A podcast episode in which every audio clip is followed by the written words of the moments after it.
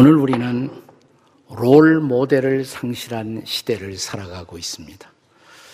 지도자들에 대한 비판은 하늘까지 치솟을 정도로 가득 차 있습니다. 그러나 존경받는 지도자의 모습은 별로 보이지 않습니다. 우리가 따라갈, 본받을 지도자가 없는 비극, 그것이 우리 시대의 비극이라고 할 수가 있습니다.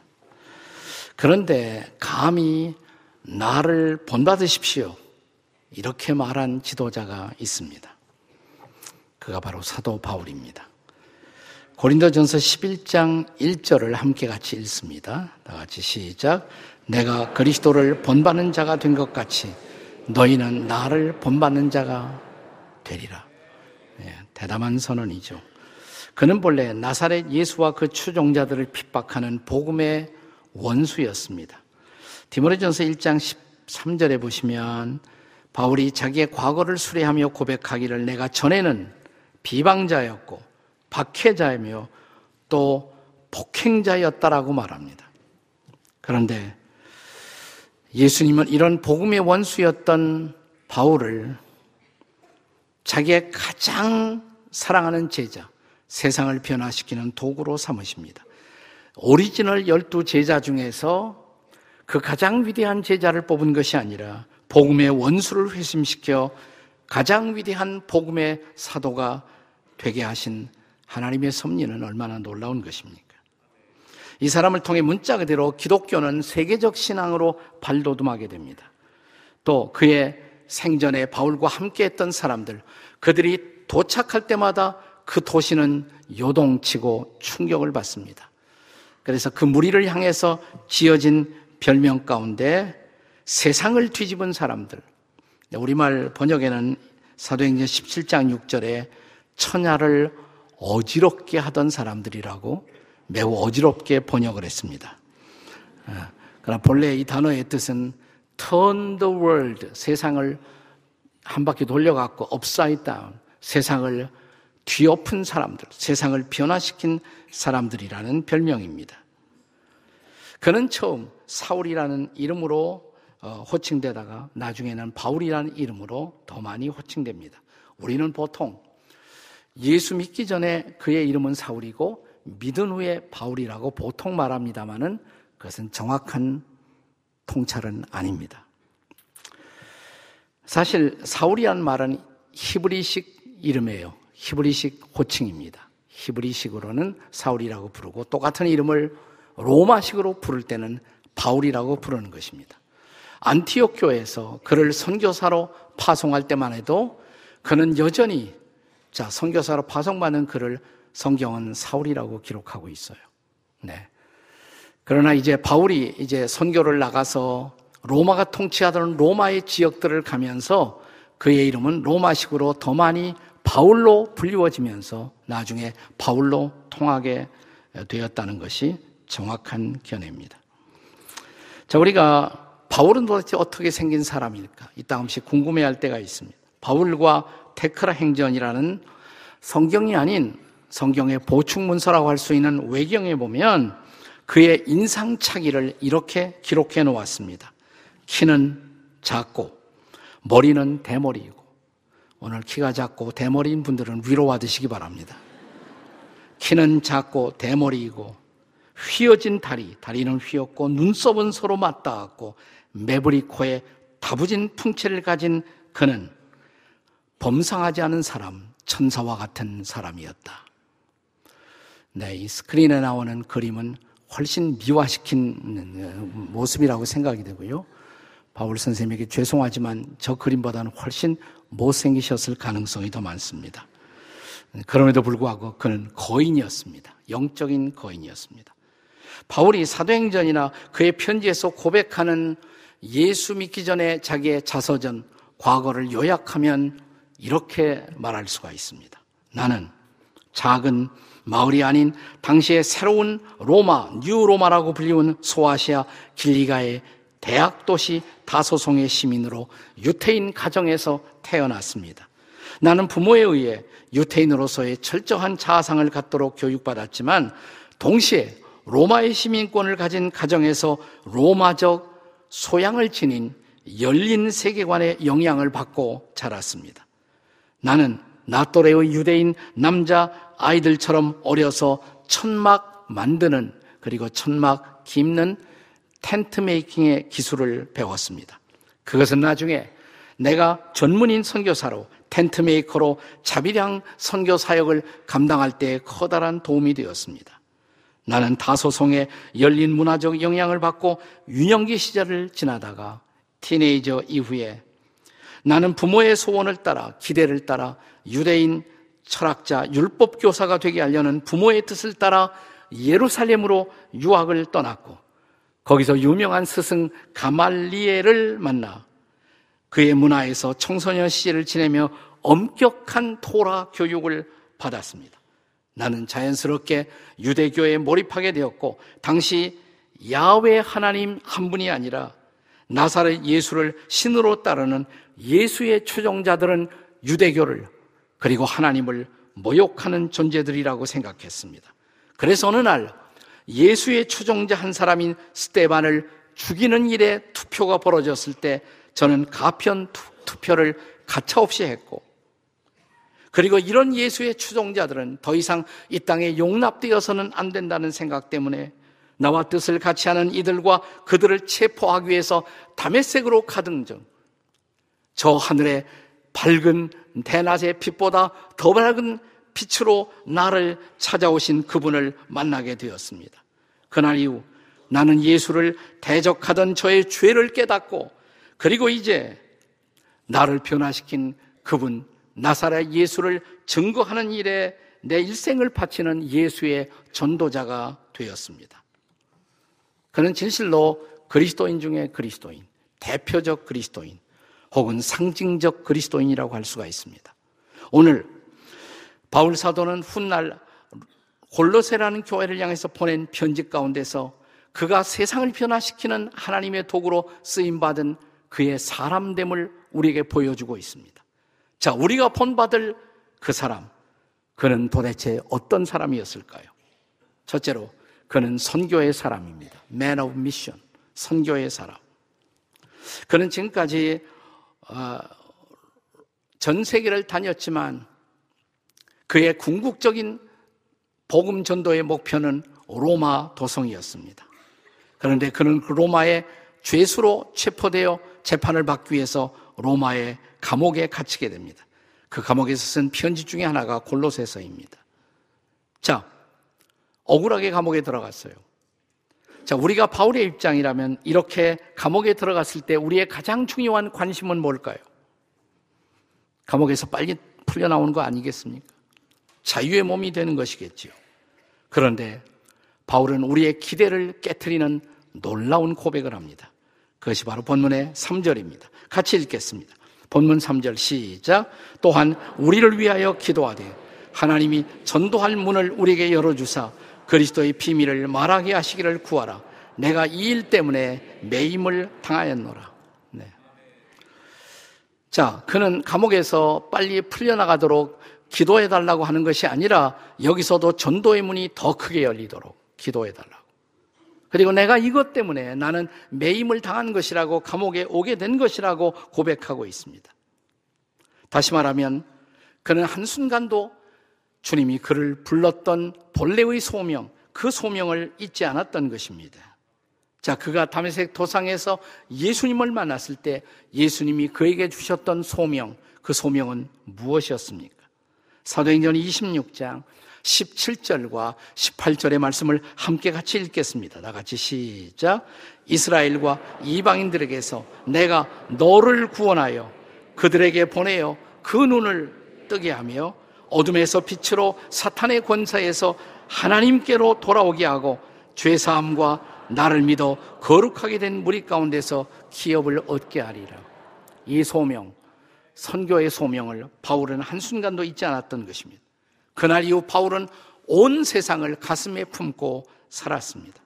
그의 가슴 속에는 소아시아, 그리스, 로마가 있었고 당시에 땅끝이었던 스페인이 그의 가슴 속에 있었습니다. 그는 세 차례 이상 그에게 알려진 온 세상을 여행하면서 소아시아, 그리스, 유럽에 복음을 전했고 그가 지나가는 곳마다 교회들이 태어났습니다. 오늘날처럼 교통수단이 발달되지 못한 때 그는 걸어서 도보로, 때로는 배로 이만 킬로미터 이상의 어마어마한 거리를 여행하며 그리스도의 복음을 선교했던 것입니다. 그는 문자 그대로 기독교의 역사와 지도를 바꾸었습니다. 바울은 선교 전략가요, 선교 개척자였습니다. 그리고 그는 혼자서만 선교를 다닌 것이 아니라 여러 동역자들을 선교 여행에 동반했고, 그리고 교회가 개척되었을 때 거기에 지도자들을 배치할 줄 알았던 지혜로운 선교 동원가였습니다. 동원을 잘하는 것이 매우 중요한 것입니다. 그리고 개척한 교회마다 거기 성도들을 양육하기 위해서 편지를 씁니다. 신약성경 이십칠 권 가운데 십삼 권의 책을 쓴 그는 선교 신학자이기도 했습니다. 바울이 회심한 것은 아마도 에이디 삼십삼 년 그의 나이 약 삼십 세 정도에 그는 회심한 것으로 보여집니다. 자, 그가 이제 세 차례 이상 당시에 알려진 전 세계를 선교 여행을 하면서 세계 선교의 과제를 완수하고 나고서 에이디 육십육 년이나 육십칠 년경 그의 나이 육십 대 중반에서 후반에 이르는 어느 시점에서 그는 자신이 예언한 것처럼 나는 나의 존재를, 생애를 전제로, 관제로 부어바치겠다. 선교의 재단에 그의 피를 부어바친 선교의 사람이었습니다. 바울 같은 사람은 나오기는 힘들겠죠. 그러나 바울이 한 말, 너희도 나를 본받으라고. 내 선교라는 과제는 비단 전문적인 선교사, 그리고 해외에 파송된 선교사만이 감당해야 할 사역은 결코 아니라는 사실입니다.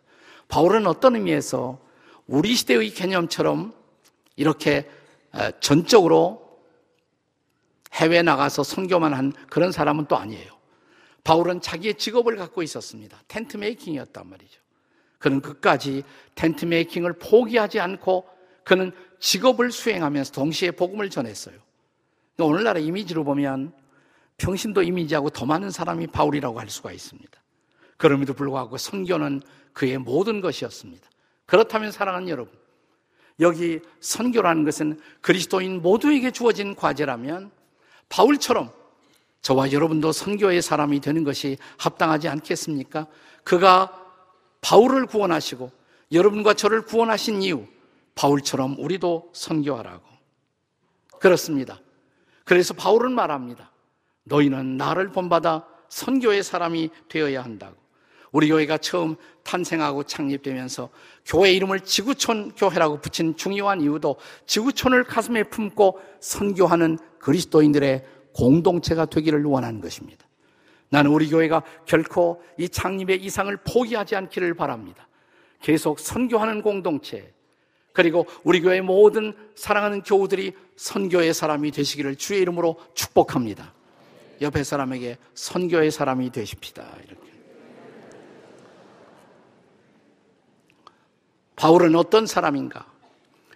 그는 선교의 사람이었을 뿐만 아니라 둘째로 바울은 복음의 사람입니다. 복음의 사람. 오늘 본문에서 바울은 골로새 성도들에게 자기를 위해 기도할 것을 부탁합니다. 그래서 구체적인 기도 제목을 말합니다. 사 절입니다. 우리 사 절 같이 읽겠습니다. 시작. 그리하면 내가 마땅히 할 말로서 이 비밀을 나타내리라. 감옥에서도 그리스도의 비밀을 말하게 해달라고 기도해달라고. 그러면서 내가 마땅히 해야 할 그 말로 이 비밀을 나타나게 해달라고. 자, 이 비밀의 정체는 뭘까요? 원래 비밀이라는 것은 이것은 비밀이야 하면서 다 말해버리는 것이 비밀입니다. 가장 소중한 비밀. 그래서 비밀이라고 말할 수밖에 없었던 이 소중한 메시지, 이 비밀의 정체는 골로새서 일 장 이십칠 절을 보십시오. 같이 읽겠습니다. 시작. 하나님이 그들로 하여금 이 비밀의 영광이 이방인 가운데서 얼마나 풍성한지를 알게 하려 함이라. 이 비밀은 너희 안에 계신 그리스도니 곧 영광의 소망이라. 비밀은 누구라고 그랬어요? 그리스도라고. 비밀은 그리스도이십니다. 그리스도가 바로 복음입니다. 굿뉴스인 것입니다. 예수가 우리의 구원, 우리의 생명, 우리의 영원한 소망이라는 메시지입니다. 골로새서 일 장 육 절에서 오늘 본문은 사 장이지만 자 골로새서 일 장 펼쳐지면서 육 절에서 바울이 골로새 교인들을 향해서 내놓았던 그 고백을 들어보십시오. 자 골로새서 일 장 육 절 다 같이 읽겠습니다. 시작. 이 복음이 이미 너희에게 이름에 너희가 듣고 참으로 하나님의 은혜를 깨달은 날부터 너희 중에서 같이 또한 온 천하에서 열매를 맺어 자라는도다. 복음이 나에게 온 다음에 나는 하나님의 은혜를 깨닫습니다. 그리고 그 은혜를 전하는 자가 됩니다. 열매를 맺습니다. 여기서 끝나지 않아요? 자 이제 드디어 바울은 자기의 가장 중요한 정체성 그리고 그 자리에 당신의 제자들이 그리고 모든 그리스도인들이 함께 서기를 원했던 이 고백 자 계속되는 골로새서 골로새지 마시고 골로새서 일 장 이십삼 절을 같이 읽겠습니다. 다 함께 읽습니다. 시작. 만일 너희가 믿음에 거하고 터 위에 굳게 서서 흔들리지 아니하면 그리하리라. 이 복음은 천하 만민에게 전파된 바요 나 바울은 이 복음의 일꾼이 되었느니라. 나는 너희들이 믿음에서 흔들리지 않았으면 좋겠어. 왜요?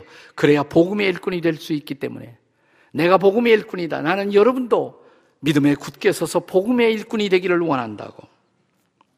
오늘 이 세상에는 선교를 빙자하면서 자기 이익을 추구하는 사람들도 없지 않습니다. 또 선교를 말하면서도 그리스도가 아닌 자기의 철학, 자기의 사상, 자기의 이데올로기를 전파하는 사람들도 없지 않습니다. 나 바울에게 있어서는 처음부터 끝까지 오직 복음, 오직 그리스도였습니다. 갈라디아 교회들을 향해서 바울이 주었던 경고의 메시지를 여러분 혹시 기억하십니까? 갈라디아서 일 장 칠 절과 팔 절입니다. 함께 같이 읽습니다. 시작. 다른 복음은 없나니 다만 어떤 사람들이 너희를 교란하여 그리스도의 복음을 변하려 함이라. 그러나 우리나 혹은 하늘로부터 온 천사라도 우리가 너에게 전한 복음 외에 다른 복음을 전하면 저주를 받을지어다. 한마디로 뭐예요? 다른 복음은 없다는 것입니다. 복음은 하나밖에 없습니다. 복음은 바로 그리스도라는 것입니다. 자, 바울은 로마 교회를 향해서 보냈던 위대한 편지 로마서의 대서두를 열면서 이렇게 말합니다. 로마서 일 장 일 절과 이 절을 같이 읽습니다. 시작. 예수 그리스도의 종 바울은 사도로 부르심을 받아 하나님의 복음을 위하여 택정함을 입었으니 이 복음은 하나님이 선지자들을 통하여 그의 아들에 관하여 성경에 미리 약속하신 것이라. 나는 복음을 위해서 선택함을 입었다. 복음은 복음은 뭐냐? 하나님의 아들에 관하여 약속하신 것이다.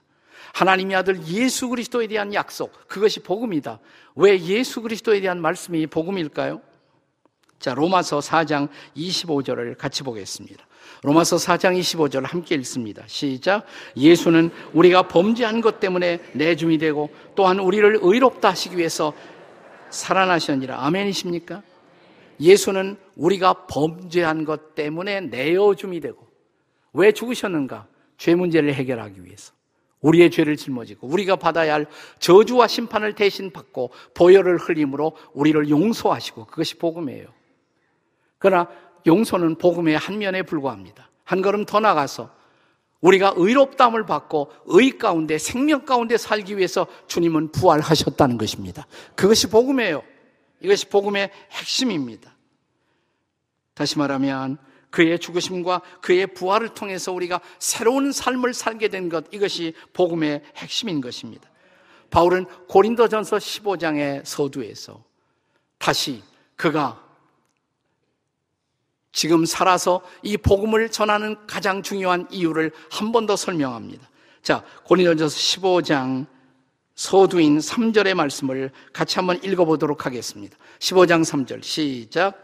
내가 받은 것을 먼저 너에게 전하였노니 이는 성경대로 그리스도께서 우리 죄를 위하여 죽으시고 섬긴 대로 사흘 만에 다시 살아나사.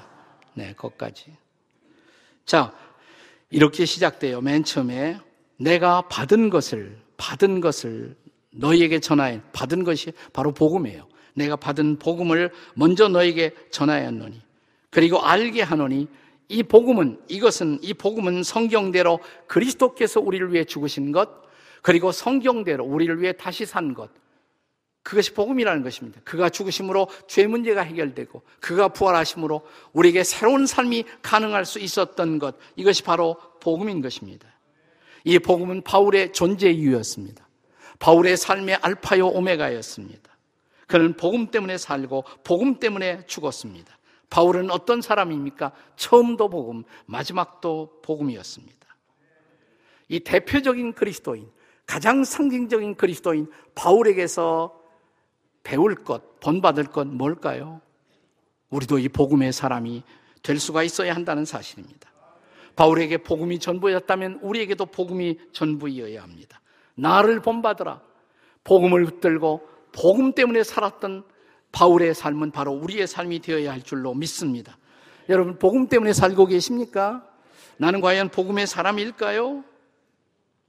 우리 교회가 처음 시작할 때부터, 창립할 때부터 우리 교회의 가장 중요한 비전은 바로 이 복음의 전파였습니다. 우리는 원한다면 이보다 훨씬 더 큰 건물을 가질 수가 있었습니다. 우리는 건물을 포기했습니다. 그 대신 복음을 전하는 일에, 선교하는 일에 올인하기로 했습니다. 나는 우리 교회의 자랑이, 우리 교회의 가장 중요한 자랑이 빌딩이 아니라, 건물이 아니라 복음이 되기를 원했습니다. 복음적 교회가 되는 것, 그리고 복음이 가장 존귀한 우리의 재산이 되는 것, 이 복음이 계속해서 우리 교회를 붙들고 움직일 수 있기를 주의 이름으로 축복합니다. 옆에 사람에게 복음의 사람이 되십시오. 한번 해보세요. 복음의 사람이 되십시오. 바울은 어떤 사람입니까? 한 걸음 더 나가 세 번째로 그는 기도의 사람입니다. 오늘 본문을 통해서 바울은 그가 선교를 말하고 복음을 말하고 있지만, 그 선교도 복음 전도도 그 모든 것을 가능케 한 가장 중요한 것을 고백합니다. 그것은 기도가 이 모든 것을 가능하게 한다라고 고백합니다. 그는 기도의 사람이었습니다. 바울의 선교도, 바울의 복음 전파도 기도를 떠나서 생각할 수가 없습니다. 자, 본문이 시작되는 이 절 말씀을 한 번 더 읽습니다. 이 절 다 같이 시작. 기도를 계속하고 기도의 감사함으로 깨어 있어라. 우리는 기도한다 그러면 어떤 느낌이 오세요? 어떤 사람이 기도한다 그러면 잠든다. 네, 기도하면서 실제로 조는 사람들이 많잖아요. 네, 때를 얻든지 못 얻든지 조는 사람들이 있어요. 설교를 들으면서도 주무시는 분들이 있고, 지금도 몇 분이 깨어나셨습니다만. 네. 네. 기도는 우리를 재우는 것이 아니에요. 기도는 우리를 재우는 것이 아니라 기도는 우리의 영혼을 깨우는 작업인 것입니다. 기도하면 영혼이 깨어나요. 기도하면 졸립다. 이거 기도를 아직 못 배운 사람이에요. 여러분, 만약 기도가 잠들면 우리의 영혼이 진짜 잠들어 버리는 것입니다. 그리고 우리는 아무것도 할 수 없는 자가 됩니다. 주님의 말씀을 기억하시나요? 요한복음 십오 장 오 절 다 같이 읽습니다. 시작. 나를 떠나서는 너희가 아무것도 할 수 없습니다. 그래요? 우리가 주님 없이도 많은 일을 하고 있잖아요. 그러나 그 일은 주님과 상관없는 일이에요. 주님이 인정할 수 없는 일, 주님이 기뻐할 수 없는 일, 주님이 인정할 수 있는 일, 기뻐할 수 있는 일, 그건 주님을 떠나서는 아무것도 할 수 없어요. 자, 그런데 우리가 기도를 잃어버린다면 그 순간 우리는 주님과의 관계가 단절되는 것입니다. 기도라는 것은 나와 주님을 연결시키는 것이에요. 기도는 우리의 생명의 젖줄과 같은 것입니다. 우리가 그리스도인이, 참으로 그리스도인이 되었다면 제일 먼저 배워야 할 일이 뭘까? 그것은 기도하는 것을 배워야 하는 것입니다. 기도로 선교하는 것을 배워야 합니다. 기도로 사는 것을 배워야 합니다. 기도로 일하는 것을 배워야 합니다. 기도로 복음 전하는 것을 배울 줄 알아야 합니다. 여러분, 선교는 돈으로 하는 것이 아니에요. 선교는 입으로 하는 것도 아닙니다. 선교는 기도로 하는 것입니다. 기도 없이 어떤 선교의 열매도 기대할 수가 없습니다. 자, 바울이 회심하고 나서, 그래서 예수 믿고 나서 제일 먼저 바울이 배워야만 했었던 것 뭘까요? 우리가 사도행전 구 장에 보면 바울이 다메섹 도상에서 회심하고 주님은 바울을 아나니아라는 사람에게 보내십니다. 자, 사도행전 구 장 십일 절을 보세요. 같이 읽겠습니다. 자, 시작. 주께서 이르시되 일어나 직가라 하는 거리로 가서 유다의 집에서 다섯 사람 사울이라는 사람을 찾으라. 그가 기도하는 중이니라. 자, 아나니아하고 바울을 만나게 하면서, 자, 거기 가면 바울이 뭐하고 있을 것이다? 사울이 기도하는 중이다. 그가 그리, 그리스도인이 되면서 그는 기도를 진짜 배워야만 했었습니다. 그는 기도를 시작함으로 그의 새로운 삶을 시작했던 것입니다. 그렇습니다. 우리가 그리스도인이 되고 제일 먼저 배워야 할 것, 기도입니다. 기도를 배우지 못한 그리스도인은 아직도 신앙생활의 에이비씨를, 걸음마를 배우지 못한 것입니다. 기도는 그리스도인들이 배워야 할 여러 가지 일 중에 하나가 아니에요. 기도는 그리스도인이 배워야 할 모든 것입니다. 기도로 깨어 일어나고, 기도로 숨쉬고, 기도로 식사하고, 기도로 감사하고, 기도로 일하고, 기도로 사랑하고, 기도로 우리에게 주어진 인생의 숙제를 감당해야 합니다. 그리고 기도로 전도해야 합니다. 기도하면 전도의 문이 열립니다. 기도하면 전도의 메시지가 주어집니다. 다시 한번 오늘 본문의 삼 절을 한 번 더 읽어보세요. 다 같이 시작. 또한 우리를 위하여 기도하되 하나님이 전도할 문을 열어주사 그리스도의 비밀을 말하게 하시기를 구하라. 내가 이것을 위해서 이 일 때문에 매임을 당했다고. 그렇습니다. 바울은 기도함으로, 그는 자기의 일생을 살았고 기도함으로 자기에게 주어진 미션을 감당하는 것입니다. 나의 기도만으로 부족할 때가 있어요. 그래서 바울은 이렇게 말합니다. 우리를 위해서 기도하라고. 그렇습니다. 교회라는 것은 기도하는 공동체예요. 함께 기도하고, 함께 일어나고, 함께 사역을 감당하고. 교회는 기도하는 공동체, 중보하는 공동체인 것입니다. 우리 교회는 시작할 때부터 중보 기도를 강조했어요.